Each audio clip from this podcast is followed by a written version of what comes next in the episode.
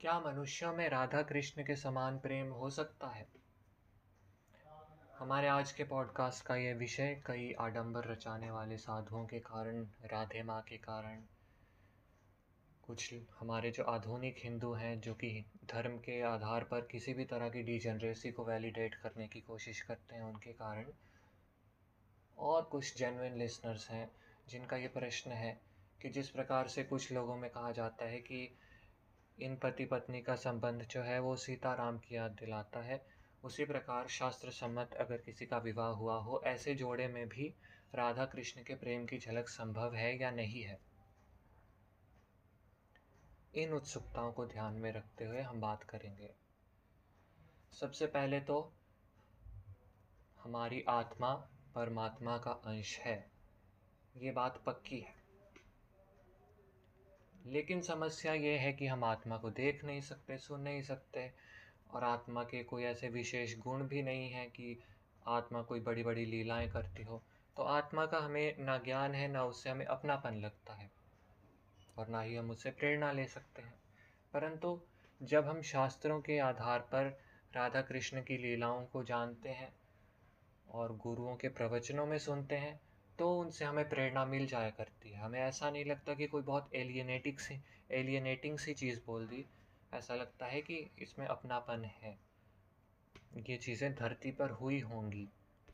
तो इससे एक जेनुइन सा क्वेश्चन उठता है कि क्या यदि हम प्रयास करें, यदि हम इसी तरह प्रेरणा लेते रहें तो क्या हम राधा कृष्ण के अंश मात्र भी बन सकते हैं? नहीं बन सकते टेक्निकली लेकिन इस सेंटेंस को हमें थोड़ा बदलना होगा। हम राधा कृष्ण के अंश मात्र तो नहीं बन सकते, लेकिन हम उनकी प्रवृत्ति को ज़रूर अपना सकते हैं। यदि निरंतर प्रयास करते रहें तो। देखो, जैसे एक दही का ग्लास है, उसमें से आपने एक चम्मच दही निकाल लिया तो वो जो बाहर निकला, वो दही का अंश है।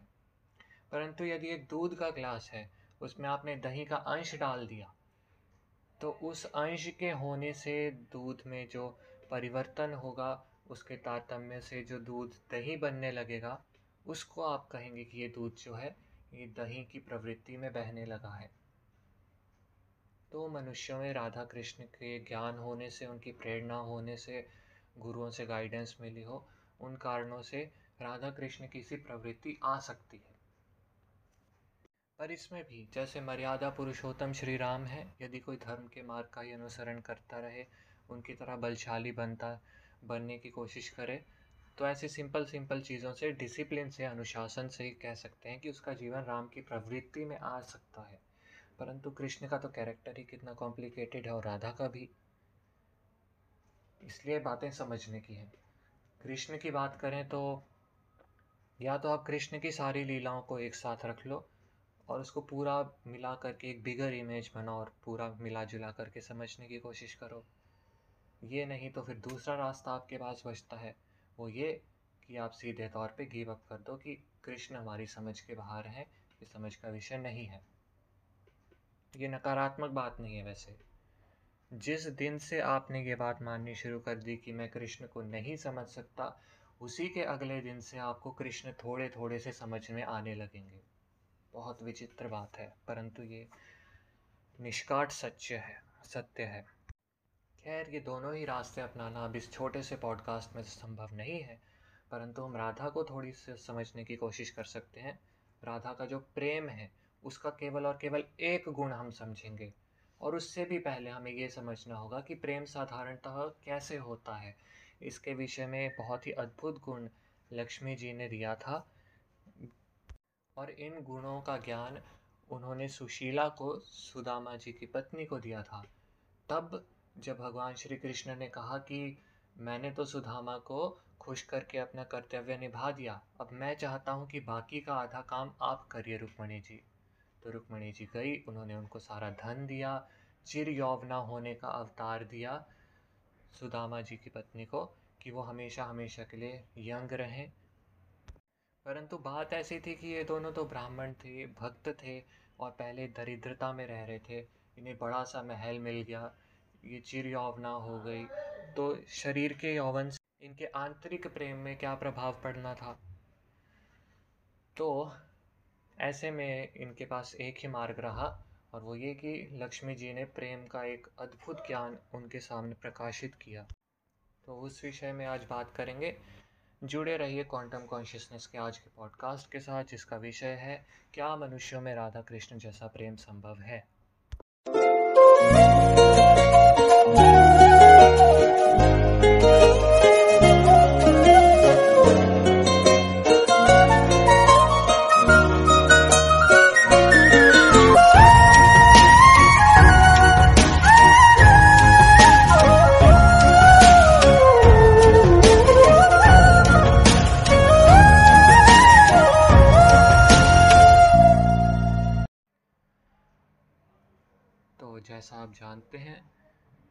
रुक्मिणी जी ने सुशीला जी को खूब सारा धन दिया, उनकी झोंपड़ी की जगह महल बना दिया और इस सब के होने के बाद वो बोली कि मैं तुम्हें एक ऐसी चीज़ दूँगी जो कि हर एक पत्नी के लिए सबसे अधिक महत्वपूर्ण है, धन से भी अधिक महत्वपूर्ण मैं तुम्हें चिर यौवना होने का व्रत देती हूँ, तुम हमेशा हमेशा के लिए युवा रहोगी और इस कारण से तुम्हारे पति प्रसन्न रहेंगे और पति प्रसन्न रहेंगे तो एक आदर्श पत्नी को उसके आगे जीवन में कुछ भी नहीं चाहिए होता है।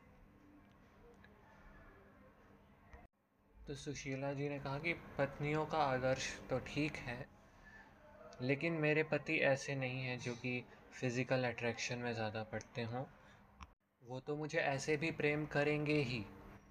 तो फिर ये अतिरिक्त सौंदर्य देकर के क्या प्रभाव पड़ जाएगा?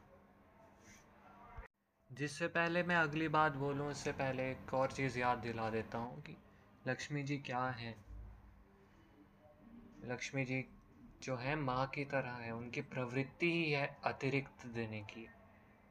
जैसे बच्चे खुश होते हैं, पेट भर के खाना खा लिया तो माँ आकर के और खिलाने की चेष्टा करती है, मेरे बच्चे और ताकतवर होंगे।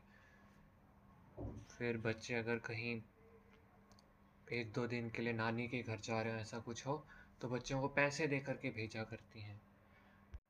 और पैसे भी खुद ही दिए, और उसके बाद पिता को ये वार्निंग भी दे देती है कि भाई इनको इधर उधर गलत जगहों पे पैसे मत खर्चने देना। इस तरह का कॉन्ट्राडिक्टरी नेचर होता है। इसी तरह खुद ही प्रार्थना करती हैं कि मेरे बच्चे बहुत बलवान बन जाएँ। अगर ज़रूरत पड़े तो फिर किसी को भी पीट दें। लेकिन फिर अगर कभी ऐसा हो कि सामने बच्चे और माँ कहीं पे जा रहे हैं और कोई ख़तरनाक खतरे की सिचुएशन आए तो माँ खुद को आगे कर देती हैं। ये जानते हुए भी कि उनके बच्चे अब बड़े होने लग गए हैं और वो क्लियरली उनसे ज़्यादा स्ट्रॉन्गर हैं। तो ऐसा लक्ष्मी जी का स्वभाव है। लक्ष्मी जी को धन से एसोसिएट करते हैं। वो धन लक्ष्मी होती है। इसी तरह अन्न लक्ष्मी, सौंदर्य लक्ष्मी, भाग्य लक्ष्मी बहुत सारी चीज़ें हैं। तो सौंदर्य लक्ष्मी इन्होंने यहाँ पर दी। इसका रीजनिंग लक्ष्मी जी ने दिया। सौंदर्य, आकर्षण और प्रेम।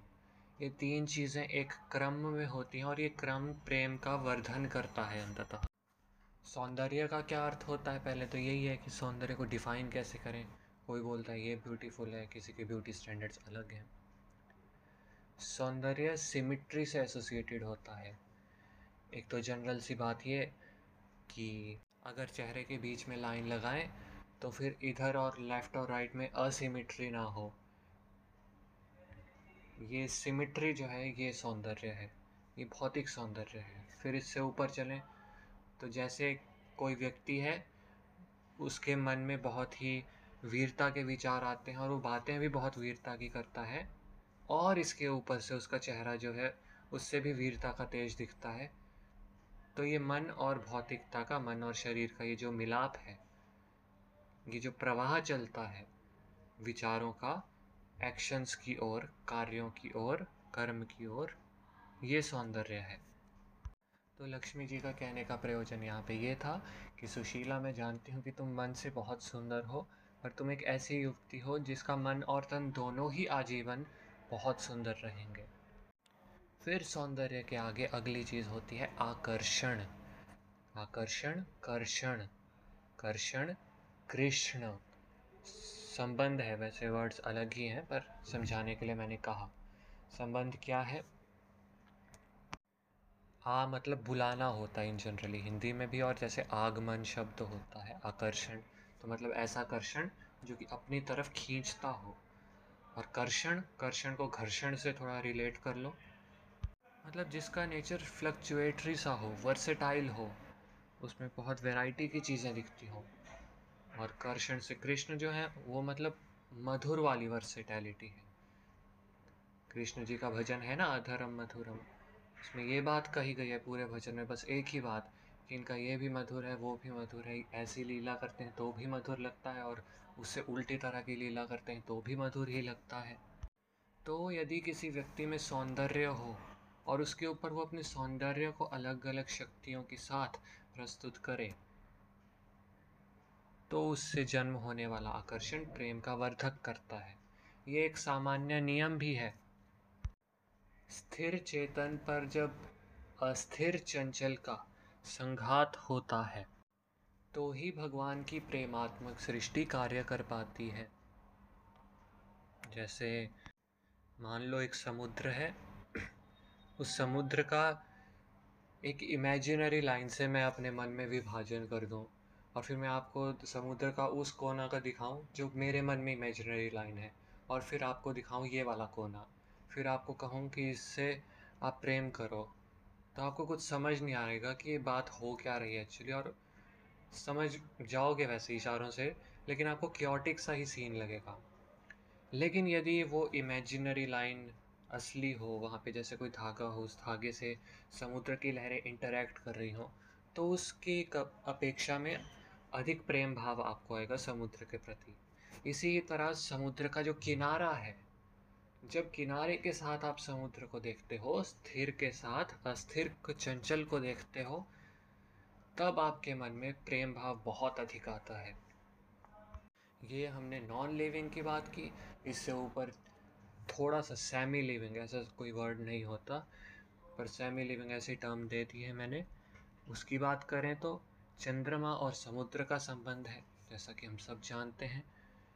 जो चंद्रदेव हैं, उनके कार्य से समुद्र में वरुण देव हैं, उनमें प्रभाव पड़ता है और वो टाइडल वेव्स आती हैं समुद्र में। तो चंद्र यहाँ पर स्थिर कहा जा सकता है और समुद्र फ्लक्चुएटरी कहा जा सकता है, कर्षण करने वाला कहा जा सकता है। और समुद्र में सौंदर्य है, समुद्र का स्वभाव चंचल है और उसकी लहरें भी चंचल हैं। तो उसका सौंदर्य आकर्षण में परिवर्तित होता है। परंतु ज़रूरी नहीं है कि बात को इसी ही तरह कहा जाए। हमारी परसेप्शन पे डिपेंडेंट है, हमारी चेतना पे डिपेंडेंट है, क्योंकि हमें नहीं पता समुद्र की या चाँद की चेतना क्या है, और मैंने स्थिर चेतन कहा था। तो चेतना, चेतनता आपकी है। तो अब मैं आपकी चेतना को घुमाता हूँ। हो सकता है कि समुद्र के चाँद के उगने से, चाँद के करीब आने से समुद्र पे प्रभाव ना पड़ता हो, समुद्र के ऊपर उठने से चाँद पर प्रभाव पड़ता हो। अनसाइंटिफिक सा लगेगा, पर हम तो देवों की सत्ता मानते हैं, समुद्र में वरुण देवता की मानते हैं। चाँद में चंद्र देव हैं और सोम रस युक्त होने के कारण सोमदेव भी चाँद में ही है। और कितनी ही रसात्मक रस के प्रभाव से होने वाली विचित्र घटनाएँ होती हैं समुद्र पे समुद्र के पास जो सीपियाँ पड़ी होती हैं, वो चाँद को देख करके ही खिलती है और उनके अंदर पड़ी हुई पानी की बूंदें मोतियों के रूप में बाहर प्रकाशित होती हैं। इसी तरह जो चकोर होता है, वो भी समुद्र किनारे खड़ा होकर के चाँद को देख करके अपना प्रेम व्यक्त करता है। ऐसा प्रतीत होता है कि जो हमारी पृथ्वी की प्रकृति की चेतना है वो चाँद की चेतना को, चाँद की सोमात्मक, सोमरसात्मक चेतना को प्रभावित करती है। अब आपको नहीं मानना, आप नास्तिक टाइप हो तो चलो कोई बात नहीं, पर एग्ज़ाम्पल के लिए समझ लो इस बात को। रुक्मिणी जी सीता माता के समान ही हैं और सीता माता के विषय में तो ये कहा जाता है कि ऐसा लगता है कि पूरे के पूरे संसार की सौंदर्य राशि को एकत्रित कर लिया जाए तो जो बने वो सीता माता हैं। इतनी सुंदर है सीता माता। परंतु कृष्ण के बारे में ऐसा कहा जा सकता है कि वो तो संसार की सौंदर्य राशि का वर्धन करने वाले हैं। तो लक्ष्मी जी का, कृष्ण जी के लिए जो स्वभाव होता है, जो दृष्टिकोण होता है, वो ये होता है कि ऐसा लगता है ये दुनिया में मेरे लिए ही भेजा गया है। और इसी कारण से वो कृष्ण जी का, विष्णु जी का, नारायण जी का और राम जी का बहुत अच्छे से ध्यान भी रखती हैं। कृष्ण जी के रूप में तो विशेषतः ही भले ही उनके बड़े होकर के बहुत चतुर हो गए थे, बहुत अनुशासन आ गया था जीवन में, पर बचपना फिर भी रहा था। काफ़ी बेवकूफ़ियाँ भी कर दिया करते थे और आपको सुनकर के हैरानी होगी। एक बार अर्जुन ने महाभारत के काफ़ी टाइम बाद कहा था कि मेरा श्रीमद् भागवत गीता दोबारा सुनने का मन हो रहा है, आप सुना दीजिए। पता है भगवान श्री कृष्ण ने क्या कहा?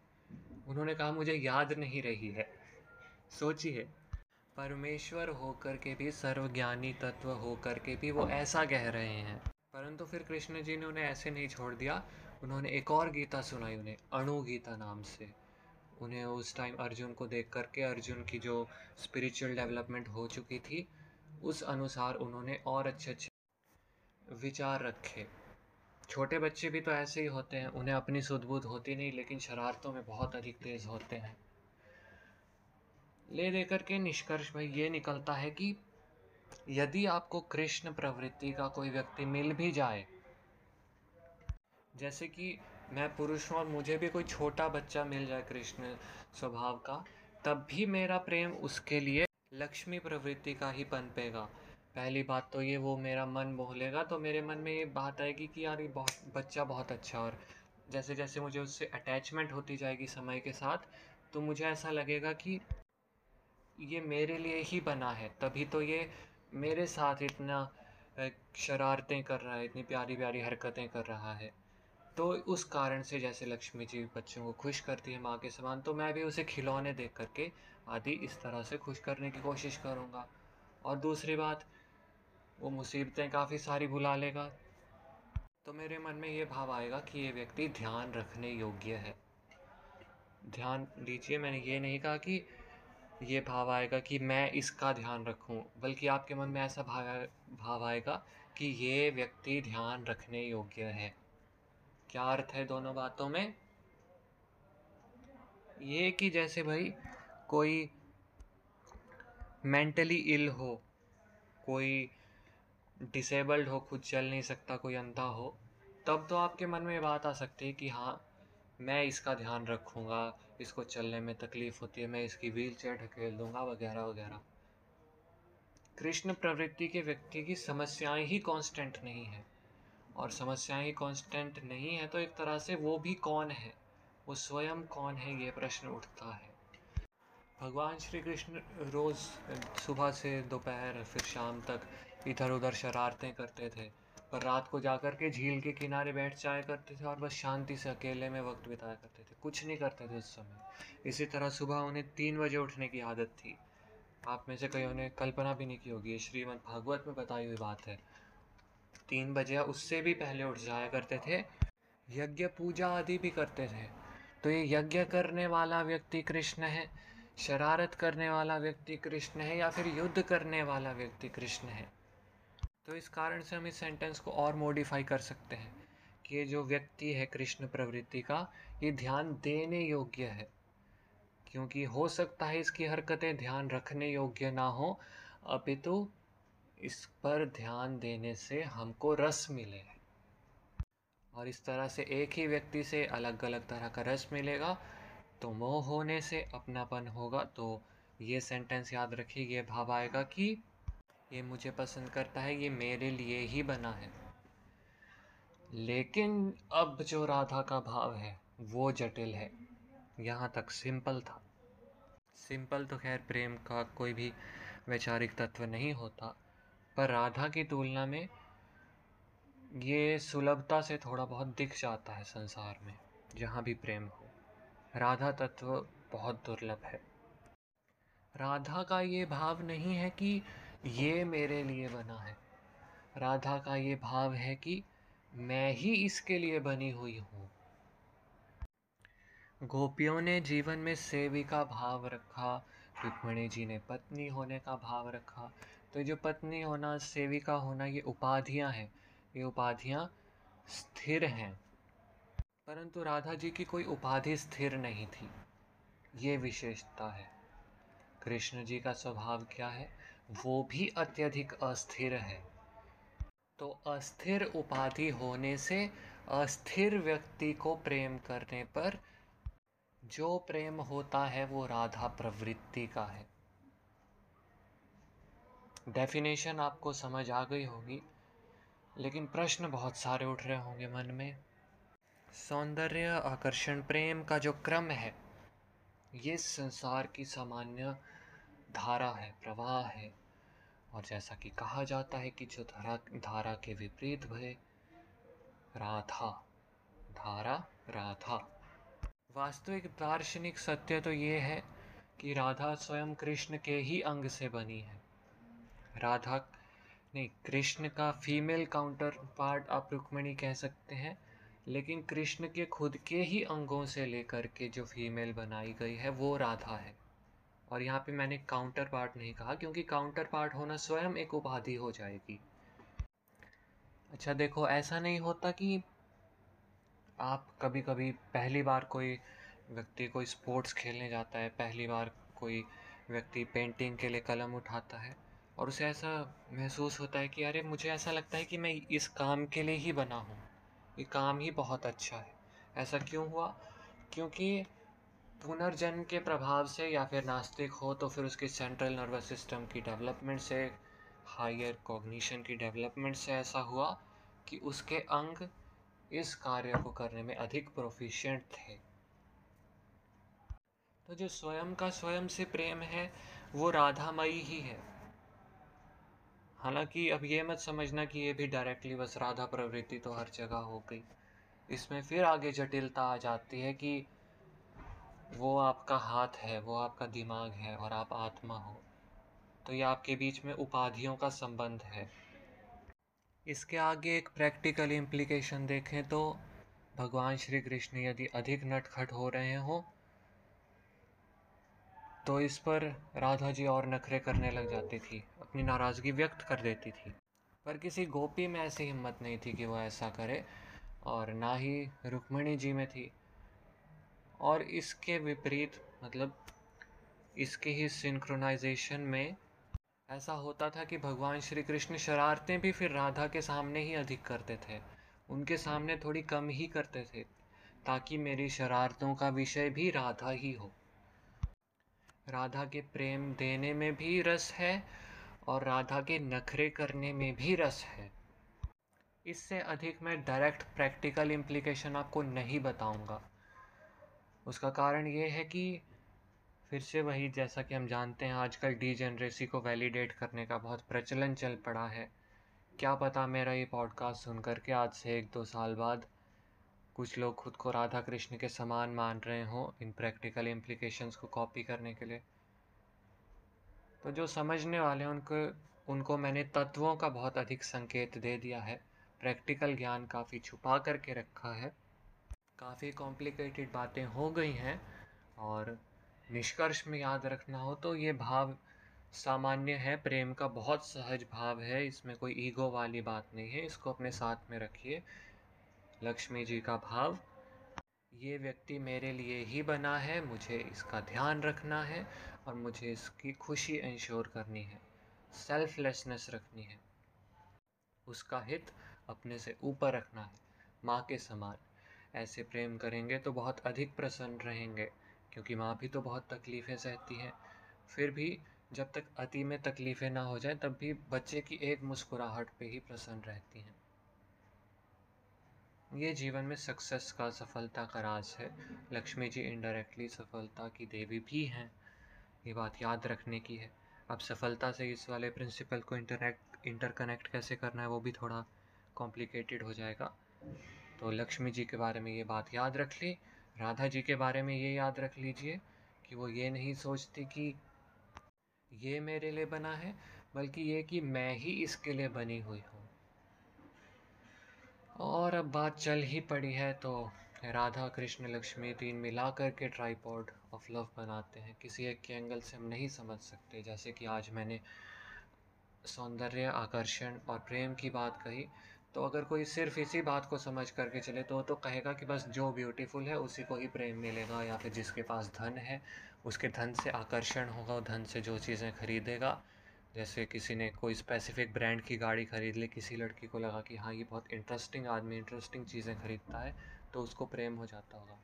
नहीं, इससे मात्र आकर्षण होगा, काम भाव होगा, क्योंकि इसमें केवल और केवल लक्ष्मी भाव है। लक्ष्मी, राधा, कृष्ण, ये तीनों ही तत्व होने चाहिए। किसमें? प्रेम में। लेकिन आपके खुद के अंदर क्या होगा? आपके अंदर प्रवृत्ति होगी किसी ना किसी देवता के समान या मतलब किसी भी प्रकार की, कोई साइकोलॉजिकल सब टाइप कुछ भी कहना आपको कह लो।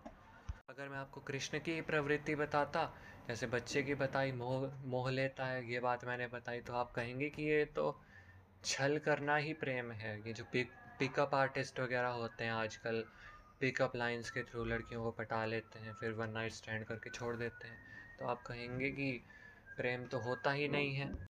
कृष्ण के थ्रू हमने प्रेम को समझ लिया, पर निष्कर्ष तो ये निकला कि ये तो मात्र टेम्प्रेरी सा अट्रैक्शन मात्र है।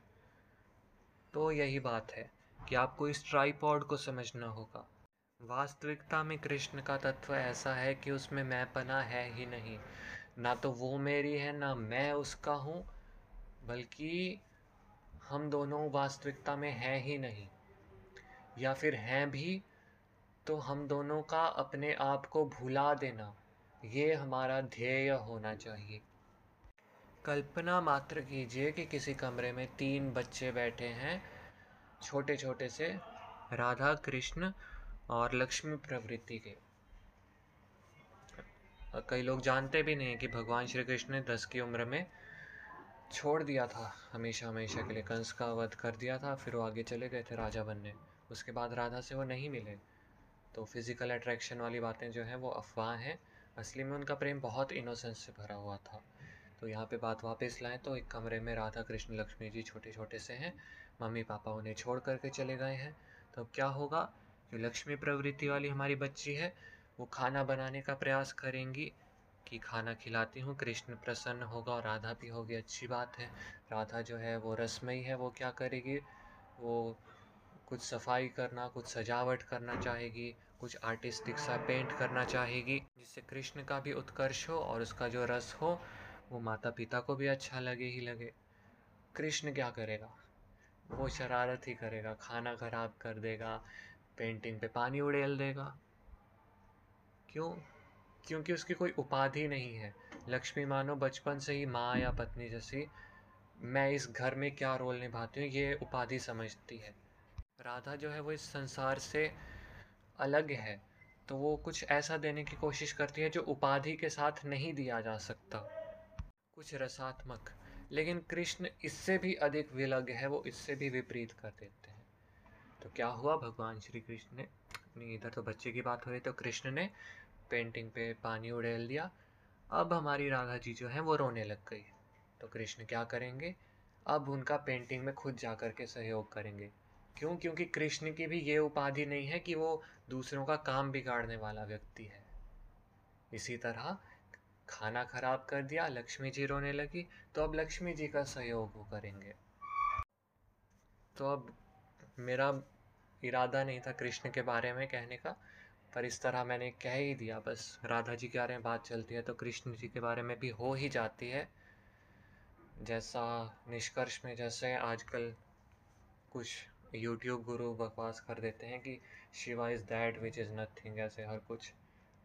तो उसी तरह इस पिछली वाली बात को कंसीडर करके आप काव्य शैली में ये कह सकते हैं कि कृष्ण की ना तो डिस्ट्रक्टिव प्रवृत्ति है, ना ही सिर्फ़ वो पॉजिटिव चीज़ें करना चाहते हैं। वास्तव में तो कृष्ण जी को का काम आकर्षित रखना, लोगों को एंटरटेन रखना है तो माहौल के साथ मॉडिफाई कर सकते हैं। तो कृष्ण भी एक तरह से दैट विच इज़ नथिंग ही है। लेकिन कृष्ण का जो नथिंग है, वो नथिंग नहीं है। इसी तरह राधा भी खुद को कुछ नहीं मानती, खुद को कृष्ण का ही मानती हैं, लेकिन उनको खुद, उनके खुद कुछ नहीं होने में भी बहुत कुछ है। आज के लिए इतनी सी ही बात। मैंने ऐसा प्लान किया है, इसके साथ ही मैं एक और थोड़ा गंभीर सा, थोड़ा सा स्पिरिचुअल छोटा सा पॉडकास्ट और लॉन्च करूँगा। उसमें मैंने एक छोटा सा संकेत छुपा रखा है, इसी पॉडकास्ट से रिलेटेड आप में से कुछ लोग समझ पाएँगे, यदि आपकी रुचि हो तो सुन लेना। अगर आपको स्पिरिचुअल साइड में उतना इंटरेस्ट ना हो, प्रेम में ही भगवान की लीला वाली साइड में ज़्यादा इंटरेस्ट हो तो ये पॉडकास्ट सुनना काफ़ी है। सुनने के लिए बहुत बहुत धन्यवाद।